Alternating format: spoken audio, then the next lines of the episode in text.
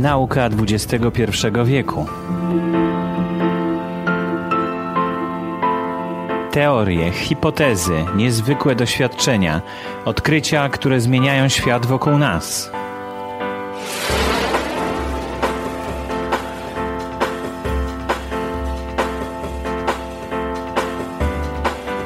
Nauka XXI wieku to podcast na temat fascynujących zagadnień z dziedziny fizyki, biologii, astrofizyki i matematyki.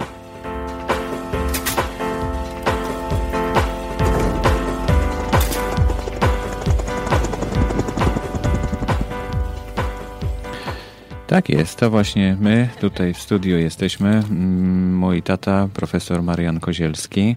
Dzień dobry.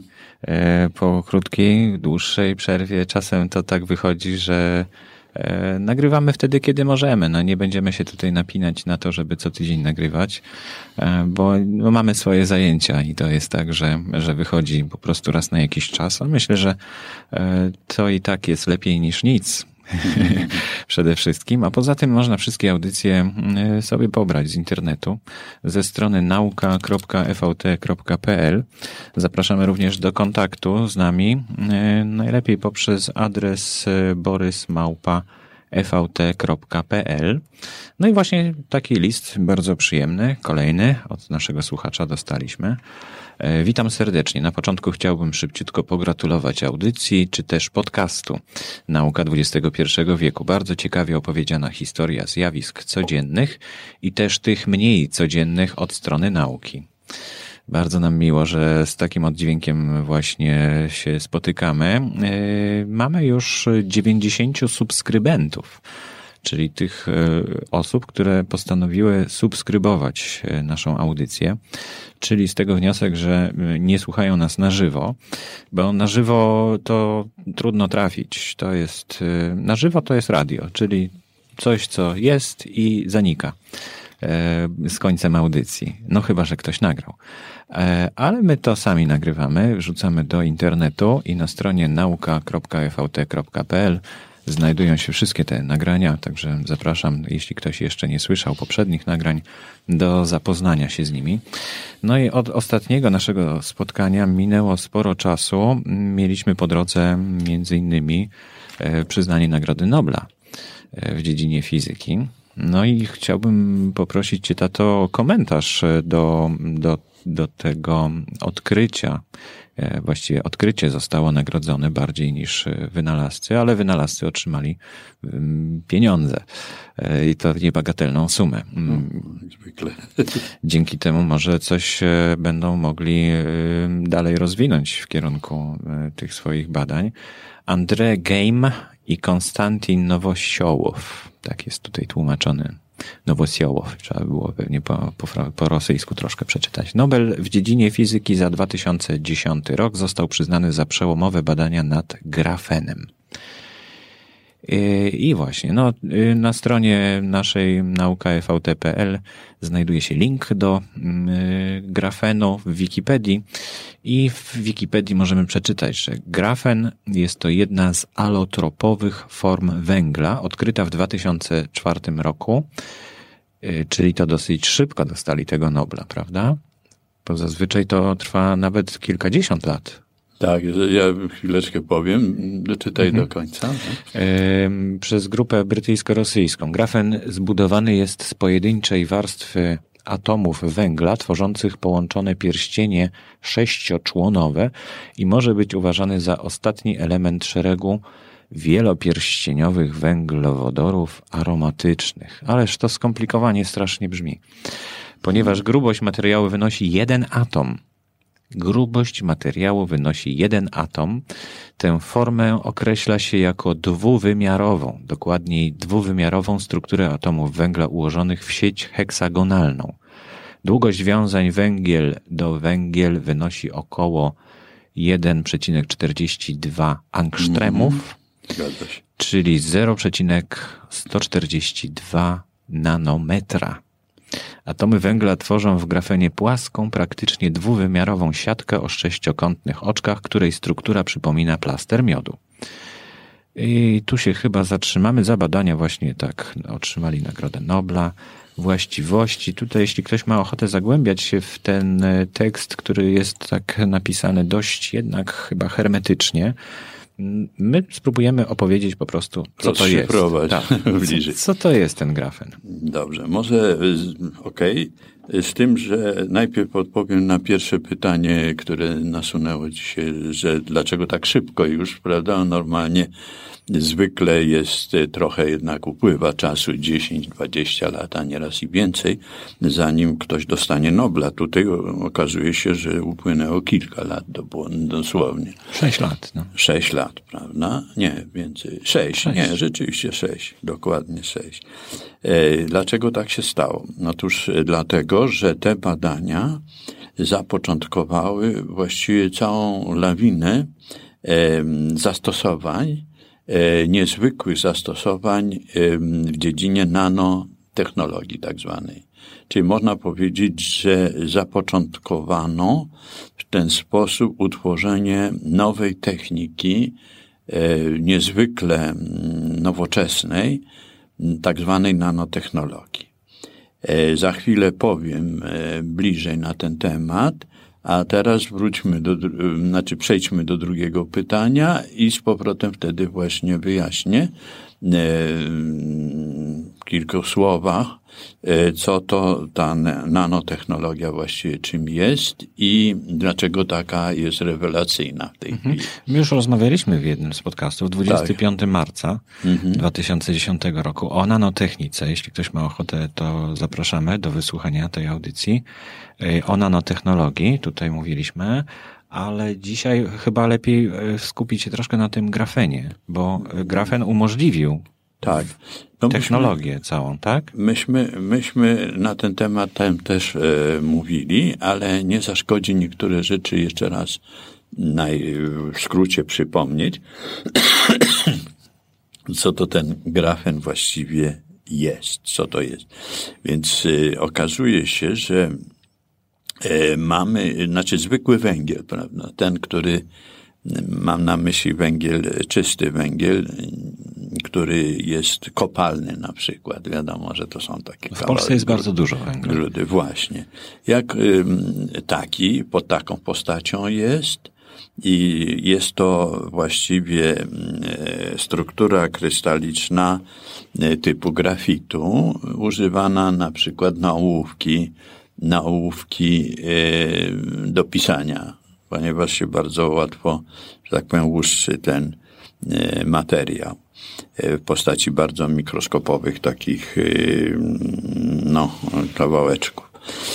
Natomiast mamy jeszcze inne odmiany węgla, a w szczególności jest tak zwany diament, czyli diament, ten diament właśnie, który panie tak bardzo cenią sobie przy ozdobach e, wszelkiego typu, e, ten przezroczysty najczęściej, bez domieszek właśnie, jest przezroczysty. Mm. To jest po prostu węgiel, tak? To jest, to jest też węgiel, prawda? Tylko inaczej zbudowany. Atomy inaczej są połączone w środku.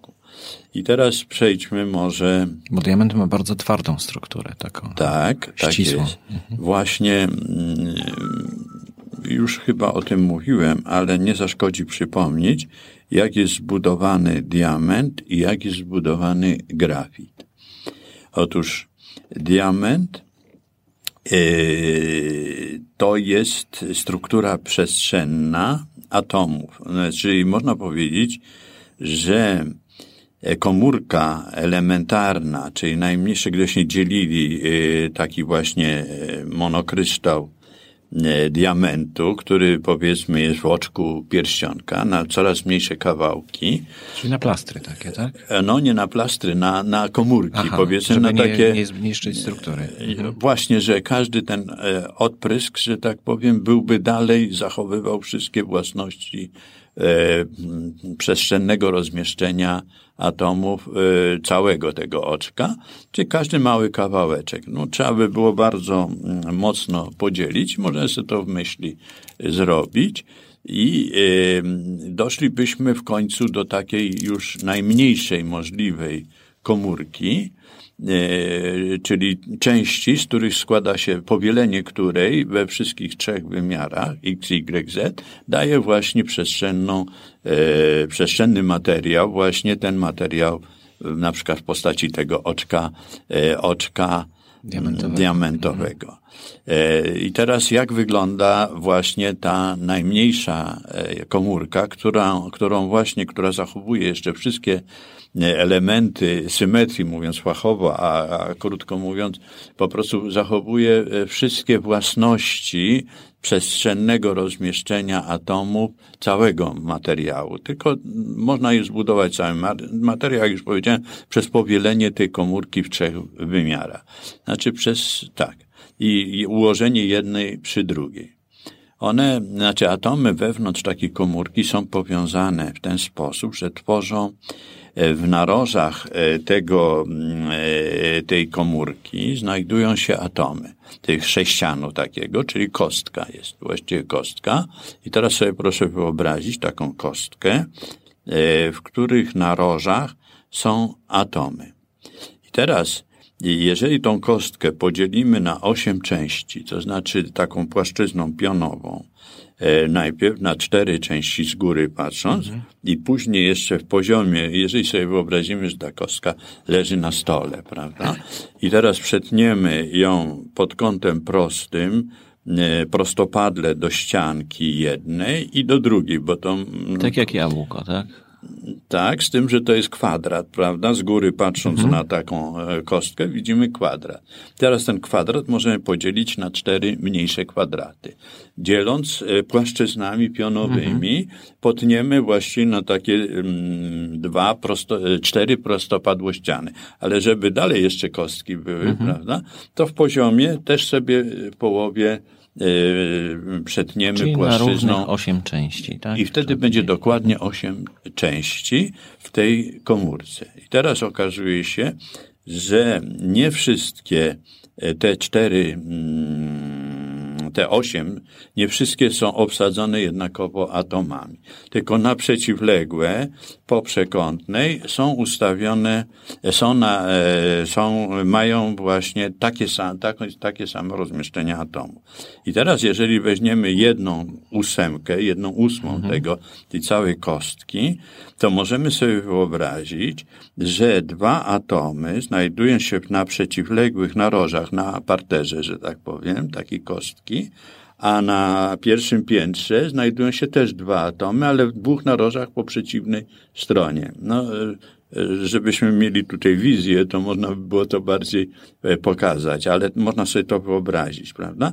Także e, te dwa atomy dolne tworzą pewną odcinek ich łączący, tworzy kąt prosty z rzutem odcinka łączącego dwa atomy u góry. Czyli właściwie mamy cztery atomy w tej komórce przestrzennej, takiej już tej podkomórce, e, tej jednej ósmej całej komórki, prawda? Mhm. I w ten sam sposób jest zbudowana ta druga, więc jedna byłaby e, ta jedna ósma na pierwszym piętrze, e, druga na parterze, ale po przekątnej. Czyli to nie było jedna na drugą mhm. i miałaby takie samo umocowanie tych, umieszczenie tych atomów. I teraz mamy jeszcze przecież pozostałe komórki, mhm. prawda?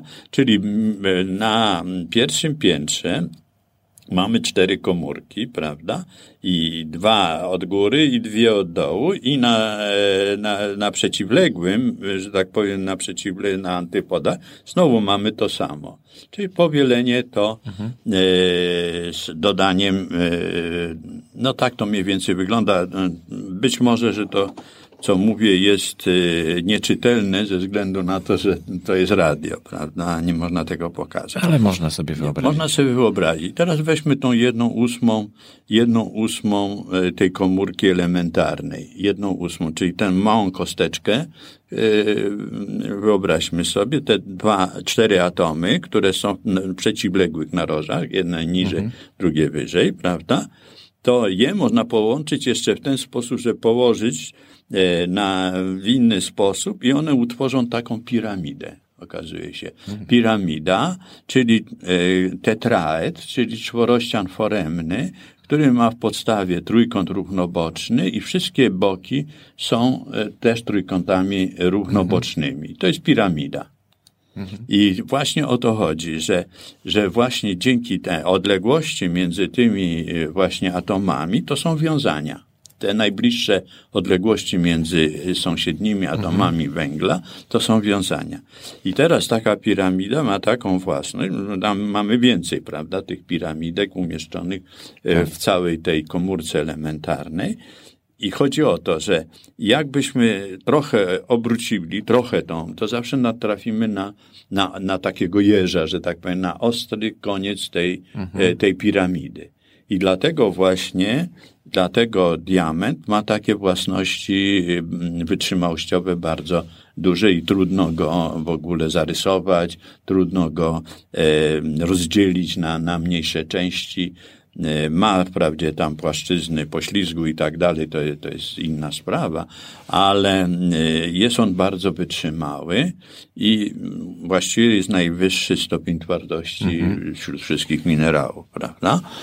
E, a natomiast in, i jeszcze odległości, chciałem właśnie o tych odległościach powiedzieć, odległości między sąsiednimi atomami w, w takiej piramidce, to są 1,42 angstrema dokładnie. Mhm.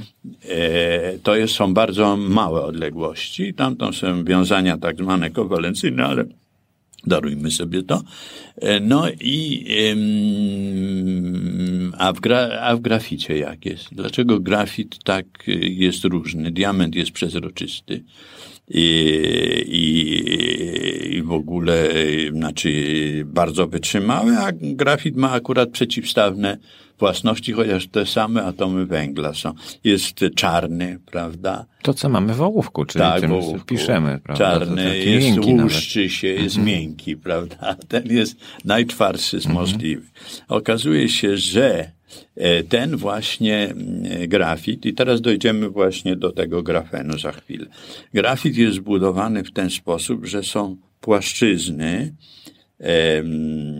w komórce elementarnej, może weźmy tak, w komórce elementarnej grafitu, e, to już jest inna komórka. To nie jest sześcian taki, e, czyli kostka, tylko to jest prostopadłościan o podstawie sześcioboku poremnego. Sześcioboku.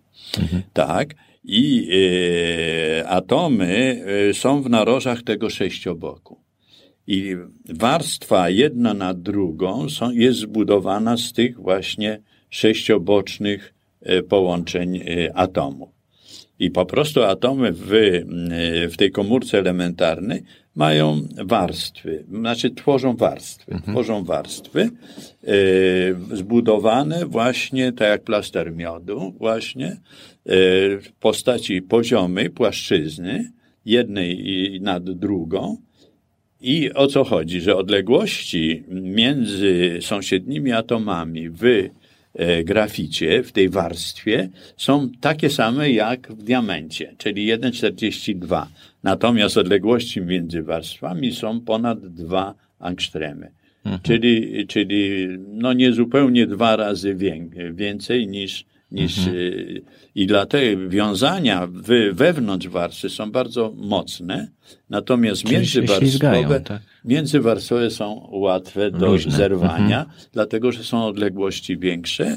Y, no i innego typu wiązania, to już trzeba by było wejść głębiej w samą tą, w same wiązania chemiczne tych y, atomów. W każdym razie, i teraz co to jest grafen? Mhm grafen, e, to teraz jeżeli taką jedną warstwę weźmiemy, a zbudujemy go, okazuje się, że właśnie ci nobliści potrafili zbudować w postaci, że tak powiem, dodawania prawie jednych atomów do drugiej E, to jest zupełnie techniką rzeczywiście fantastyczną. Dotychczas, prawda, jak y, powstaje węgiel czy coś, to olbrzymia ilość atomów tam zupełnie w przypadkowy sposób się łączą i w końcu się połączą tak jak trzeba, prawda, tworząc taką czy nie inną strukturę. Natomiast tu my możemy jak gdyby wziąć no nie pipetką, prawda, ale czymś w rodzaju Mhm. takim narzędziem i poukładać te atomy właśnie e, pojedynczo, żeby one tworzyły ten sześciobok poremny i później całą warstwę taką składającą się na przykład ze stu atomów można by było, można zrobić. I w ten sposób powstaje em, zupełnie nowa struktura, bo nie jest to ani grafit, prawda, bo jest tylko pojedyncza warstwa o grubości jednego atomu, to już rozumiemy, prawda, ani e, nie jest to e, diament, bo diament jest przestrzenną strukturą. Czyli mamy tą warstwę, y, która okazuje się ma ciekawe własności. Można okazuje się zwijać y, ze sobą takie jak kartkę papieru i zrobić z tego rurkę. Wtedy to jest tak zwana nanorurka.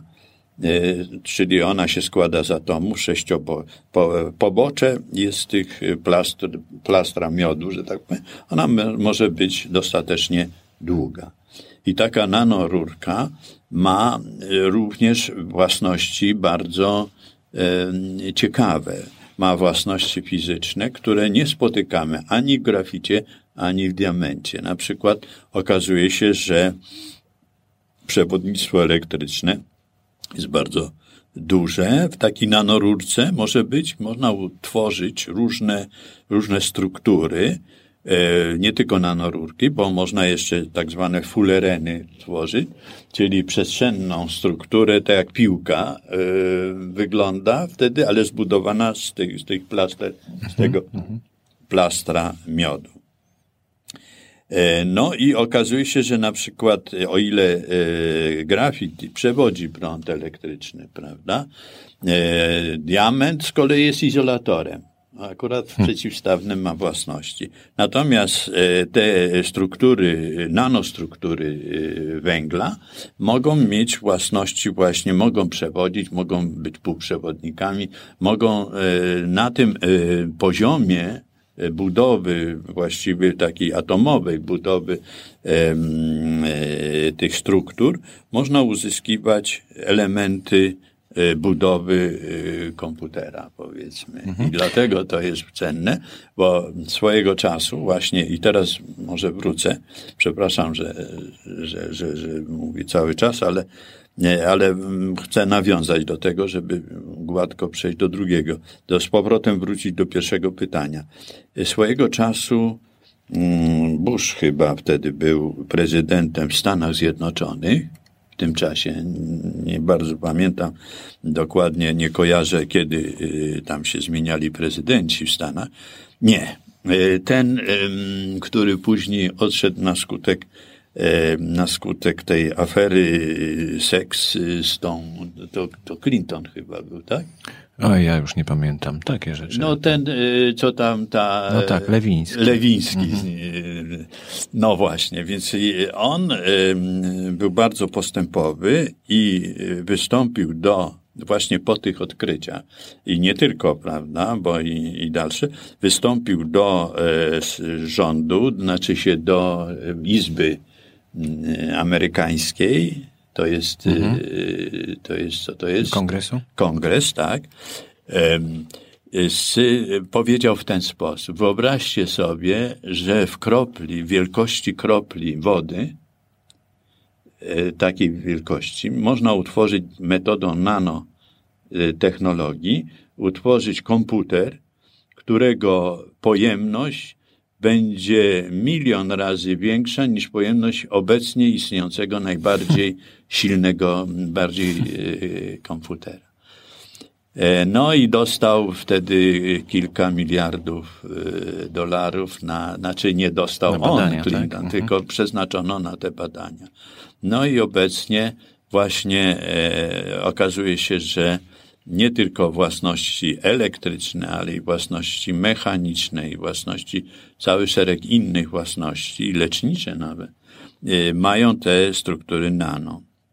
Oczywiście technika e, budowy tych struktur nie polega na takim pojedynczym układaniu atomów obecnie, tylko się podobną techniką, jak to w chemii się robi. Ale to zapytam cię w takim razie, bo tutaj mamy też pytanie od y, słuchacza, y, od Tomka Dzwonkowskiego. Przedstawił się, więc mogę powiedzieć. Tak.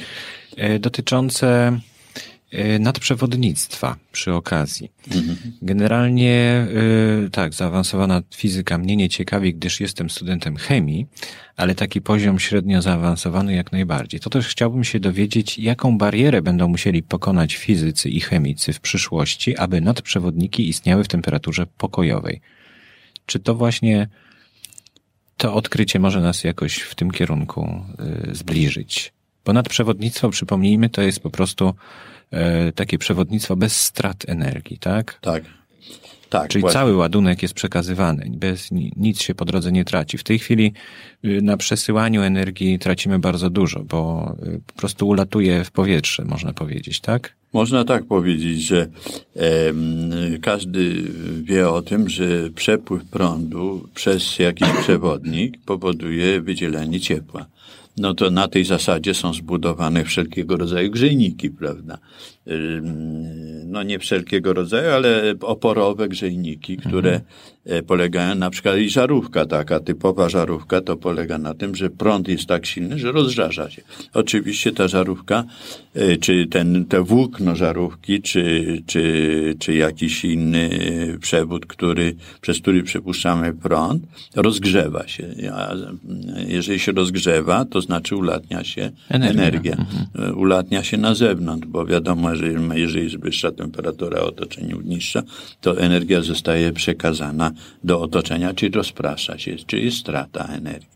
Czyli po prostu o co chodzi, że jeżeli elektrony jony nieraz, zależy w jakim materiale, ale weźmy typowy materiał metaliczny, przewodnik metalowy, no to e, elektrony tam przepływają głównie, które e, zderzając się z, tak to można popularnie powiedzieć, zderzając się z jonami sieci krystalicznej takiego przewodnika, e, powodują powstanie drgań tych sieci, zwiększenie tych drgań. A te drgania to właśnie zwiększenie szybkości drgań powoduje jak gdyby właśnie, bo od tych drgań zależy temperatura. Prawda? Jak, jak mm, nie wszystkie drgania są uruchomione i nie wszystkie mody tak powiem, nie wszystkie możliwości tych drgań są uruchomione, to wtedy e, temperatura jest niska, niższa.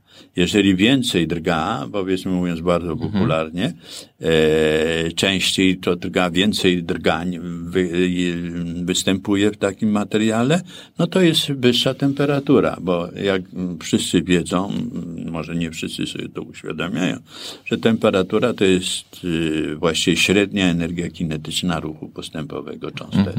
Średnia energia kinetyczna, czyli jeżeli cząsteczki poruszają się szybciej w materiale, to znaczy, że jest wyższa temperatura. My to odczuwamy jako ludzie, jako temperaturę. że No właśnie, ale jeśli, jeśli takiego przewodnika schłodzimy do bardzo niskiej temperatury, to on wykazuje wtedy właśnie, że Właśnie. nie ma, nie ma tego, tak? Nie, Występuje nie, nie nadprzewodnictwo. Mhm, to drganie. nadprzewodni- Zagadnienie nadprzewodnictwa e, daje się wyjaśnić właściwie z punktu widzenia fizyki kwantowej, tak dokładnie. Natomiast e, można to jakoś sobie przybliżyć, popularyzować.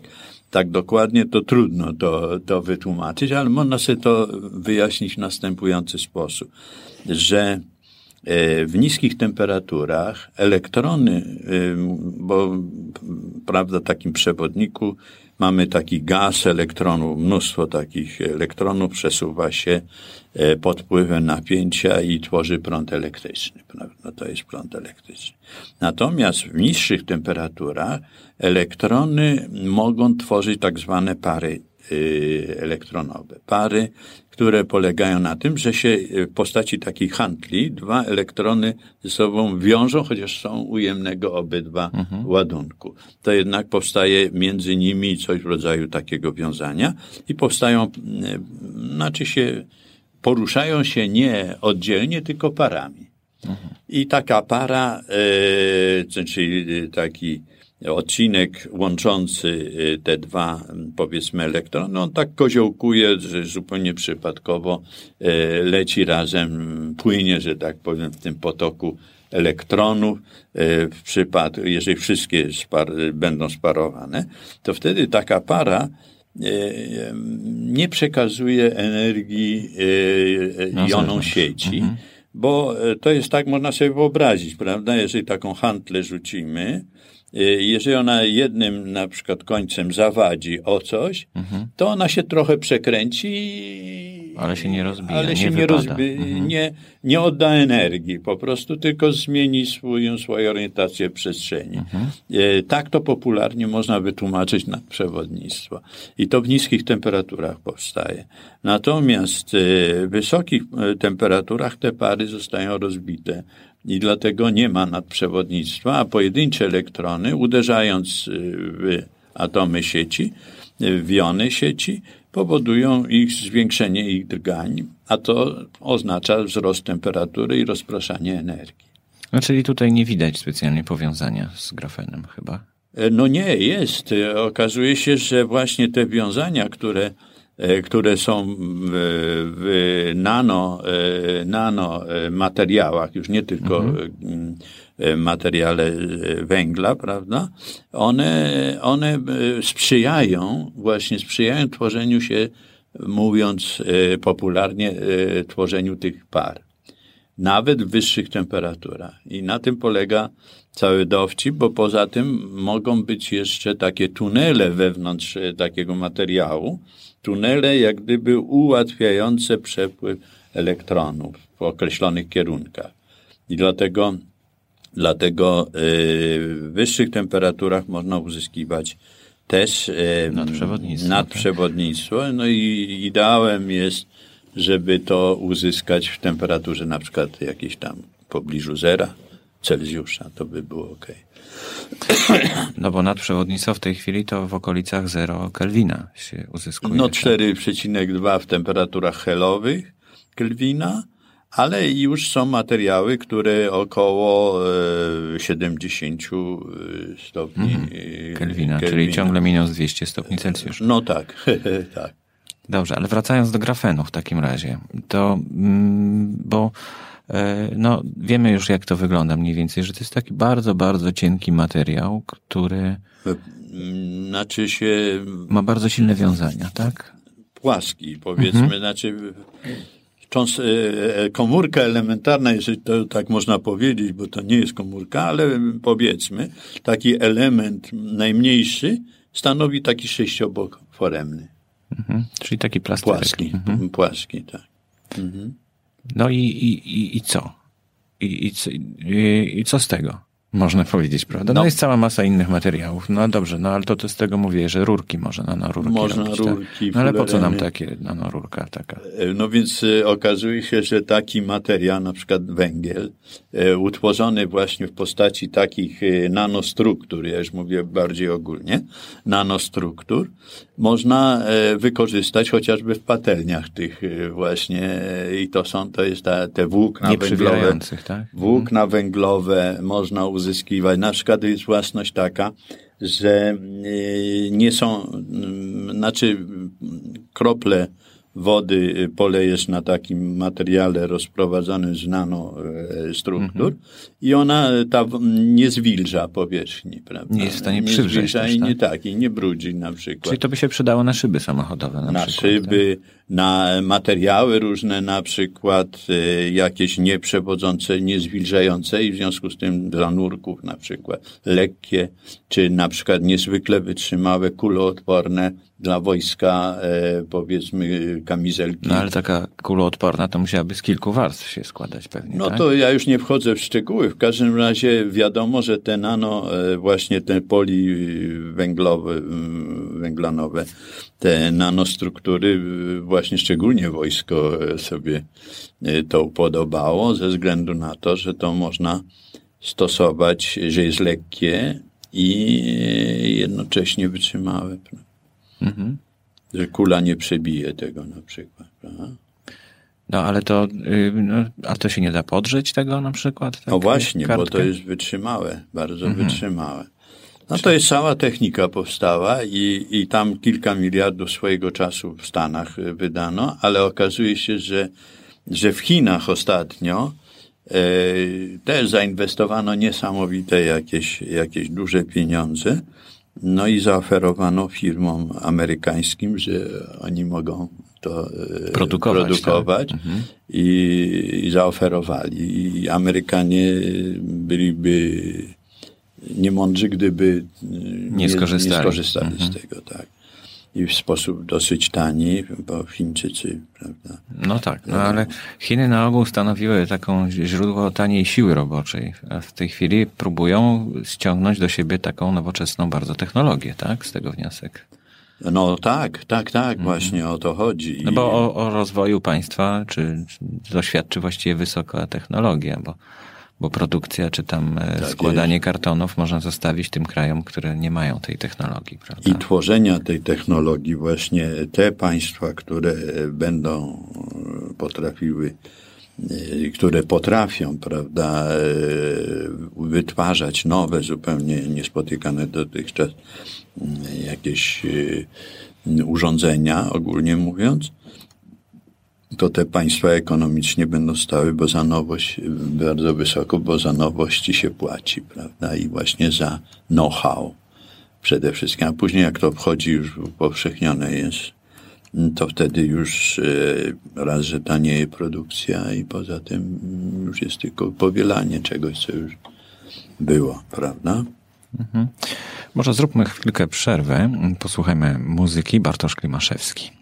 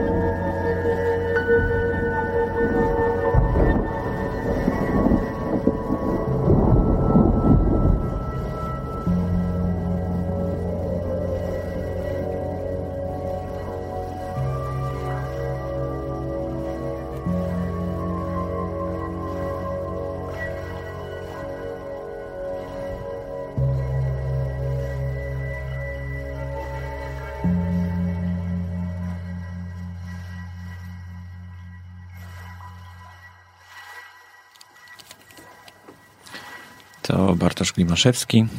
Muzykę tę Bartosza znajdziecie na stronie bartoszklimaszewski.com.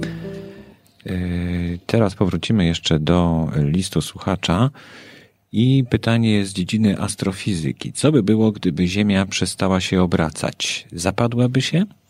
Oraz jak planety i gwiazdy, czy nawet całe galaktyki nabierają ruchu obrotowego w trakcie ich tworzenia. To może zostawmy na później. Najpierw zastanówmy się, co by było, gdyby Ziemia przestała się obracać. Czy faktycznie by się zapadła? No bo pamiętam naszą rozmowę na temat tego, jak wygląda Ziemia. Ziemia to jest, e, gdyby porównywać do jakiegoś innego obiektu, to jest, wygląda mniej więcej jak surowe jajko. Mhm. Oczywiście gorące w środku, ale ale surowe jajko z potłuczoną skorupką w dodatku, prawda? Bo te skorupy właśnie nachodzą na siebie, powodują tarcia, są trzęsienia ziemi przez to. Też mieliśmy taką audycję, gdzie rozmawialiśmy o tym, o tym takim dużym trzęsieniu ziemi ostatnio. E, no więc właśnie, gdyby taka, e, gdyby Ziemia przestała się obracać, zatrzymała się, co jest e, już dosyć fantastycznym pomysłem, no ale powiedzmy, tak, no nie ma takiej siły, która by zatrzymała Ziemię przede Musiałaby wszystkim. jakaś inna planeta się zderzyć z nią. no musiałaby tak, musiałaby. Dramatyczne mm -hmm. No to już, to już byśmy nie musieli rozważać się, co będzie dalej. Natomiast y, gdyby teoretycznie przeprowadzamy tutaj różne doświadczenia myślowe, pomyślmy sobie, że to jest takie doświadczenie. Ziemia się zatrzymuje, przestaje się obracać. Nie, nie myślimy o ludziach, którzy są w tym momencie na Ziemi, tylko pomyślmy, co się z tą Ziemią stanie. Czy ona się zapadnie do środka? No bo jest siła grawitacji, prawda? Jeśli to jest taka skorupa, składa się z takich potłuczonych kawałków, no to tak by się mogło wydawać, prawda? Że, że te kawałki wpadną do środka. No, y, przede wszystkim pory roku by się, prawda, natychmiast, no, to y, tak, prawda, to tak i tak dalej, ale mhm. to już jest inna sprawa. Czy się by zapadła? Mhm. Y, nie, nie powinna się zapaść, dlatego że ciśnienie wewnątrz rozgrzanych fragmentów Ziemi, które są wewnątrz, w jądrze i w samej Ziemi, tam jest gorąco, temperatura jest wysoka i w związku z tym jest ciśnienie, które przeciwdziała sile grawitacji, która powoduje, powodowałaby zapaść. Czyli nie obrót powoduje utrzymywanie kształtu Czyli Ziemi. Ta siła no, odśrodkowa ma małe znaczenie. Małe, tutaj. bo tam jest mhm. 2% chyba gdzieś w stosunku do do siły grawitacji, siła odśrodkowa. E, więc to jest, to jest na, na biegunie, znaczy nie na biegunie, tylko na równiku, przepraszam. Ale z pewnością byłoby nam ciężej wtedy, tak? Na Ziemi. E, na Bo... równiku tak, na biegunie byłoby tak no samo. No właśnie. Mhm. To jest tyle. Czyli to są te różnice właśnie. Ale inna konsekwencja by okazała się tragiczna dla Ziemi, niezależnie od innych, prawda, zmian pół roku i tak dalej mianowicie, że zanikłoby pole magnetyczne, bo y, wiadomo, że obracające się właśnie mm, z płynnym, z jądrem i z jądrem właściwie mm, gorącym planety mają, wytwarzają pole magnetyczne. Czyli w środku takiej planety na skutek tarć y, jednych warstw o drugiej występują mm, prądy elektryczne, a prąd, jak wiadomo, który przepływa, tworzy naokoło pole magnetyczne, czyli pole magnetyczne jest wytwarzane przez przepływający prąd. Czyli w ten sposób można powiedzieć, że Ziemia, która się obraca, to wewnątrz tej Ziemi jest coś w rodzaju takiego dynama samowzbudnego, tak to nazywamy. E, no, jeżeli by się przestała obracać, to te warstwy by nie tarły o siebie, w związku z tym zanikłyby prądy elektryczne przede wszystkim. Tam jakieś turbulencje oczywiście dalej by były, bo, bo temperatura e, jest wysoka. Tym niemniej e, te, te, te dynamo samozbudne przestałoby funkcjonować, a to by oznaczało, że Ziemia by straciła pole magnetyczne. Pole magnetyczne mm, właśnie podobnie jak w Marsie, na Marsie jest, tam praktycznie nie ma, ale to z innych względów nie ma pola magnetycznego. Nie dlatego, że Mars się nie obraca, tylko dlatego, że tam y, po prostu to zastyk, po prostu zastyk nie, nie ma płynnego. Nie, ma, tak, mhm. tak. Ale w ogóle nie ma, nie ma płynnego nie ma tarcia, jądra? Ta, prawdopodobnie nie. Więc wróćmy do Ziemi. Więc gdyby e, pole magnetyczne Ziemi zanikło, to wtedy wiatr słoneczny by spowodował, że życie na Ziemi by zamarło natychmiast, nie, nie mówiąc już o tych różnych atmosferycznych historiach. Mhm. Mianowicie dlatego, że cząsteczki, cząstki elementarne, jonizujące i te bardzo szkodliwe by docierały do Ziemi. E, pole magnetyczne e, Ziemi powoduje, że e, ten wiatr słoneczny jest odpychany, odpychany tak. na zewnątrz i Ziemia jest, nasza planeta, mhm. powierzchnia jest chroniona przed tym szkodliwym promieniowaniem słonecznym, bo Słońce nie, nie tylko daje życiodajne promieniowanie. No, znaczy, no ale zaraz, no, gdyby, gdyby nie było od początku tego pola magnetycznego, to na Ziemi nie powstałoby takie życie, jakie znamy. Prawdopodobnie nie, w ogóle. Więc raczej to może jest efekt odwrotny, prawda, że, że nasze życie jest efektem tego, że mamy takie pole magnetyczne. Możliwe. No, tak, tak.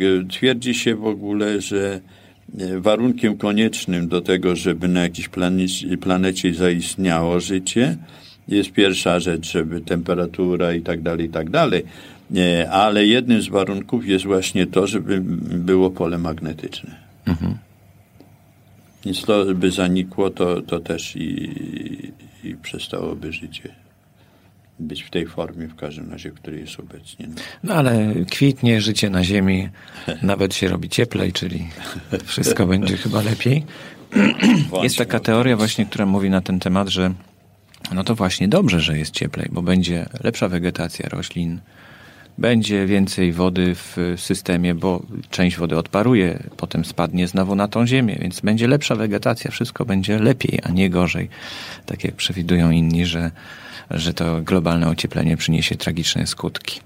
No, poziom oceanów się podniesie, prawda? No właśnie też niekoniecznie, dlatego że więcej wody wtedy będzie parować też. No też, prawda. A woda przecież zajmuje olbrzymią, no znacznie większą niż lądy część Ziemi. Tak, mogą być pozytywne skutki. Sahara przestanie być e, Saharą. Tak. Saharą, tak. Chociaż wydawałoby się, że jak cieplej będzie, to tam jeszcze gorzej będzie, tak? Bo tam no. są wysokie temperatury. No dobrze, to skończymy już na dzisiaj e, audycję. Nauka XXI wieku. Mój tata, profesor Marian Kozielski, e, dzisiaj opowiedział o grafenie. Jeśli mają Państwo jakieś pytania do nas, to zapraszamy pod adres borysmałpa.evt.pl. Można zadać, postaramy się odpowiedzieć na te pytania. I zobaczymy, co przyniesie, mm, co przyniosą następne tygodnie w, fizyce, w nauce. Chętnie o tym porozmawiamy, bo dla mnie to też są bardzo ciekawe zawsze informacje, takie rozmowy z tatą tutaj. Dziękuję bardzo i do usłyszenia. Dziękuję. Do widzenia. Do słyszenia raczej.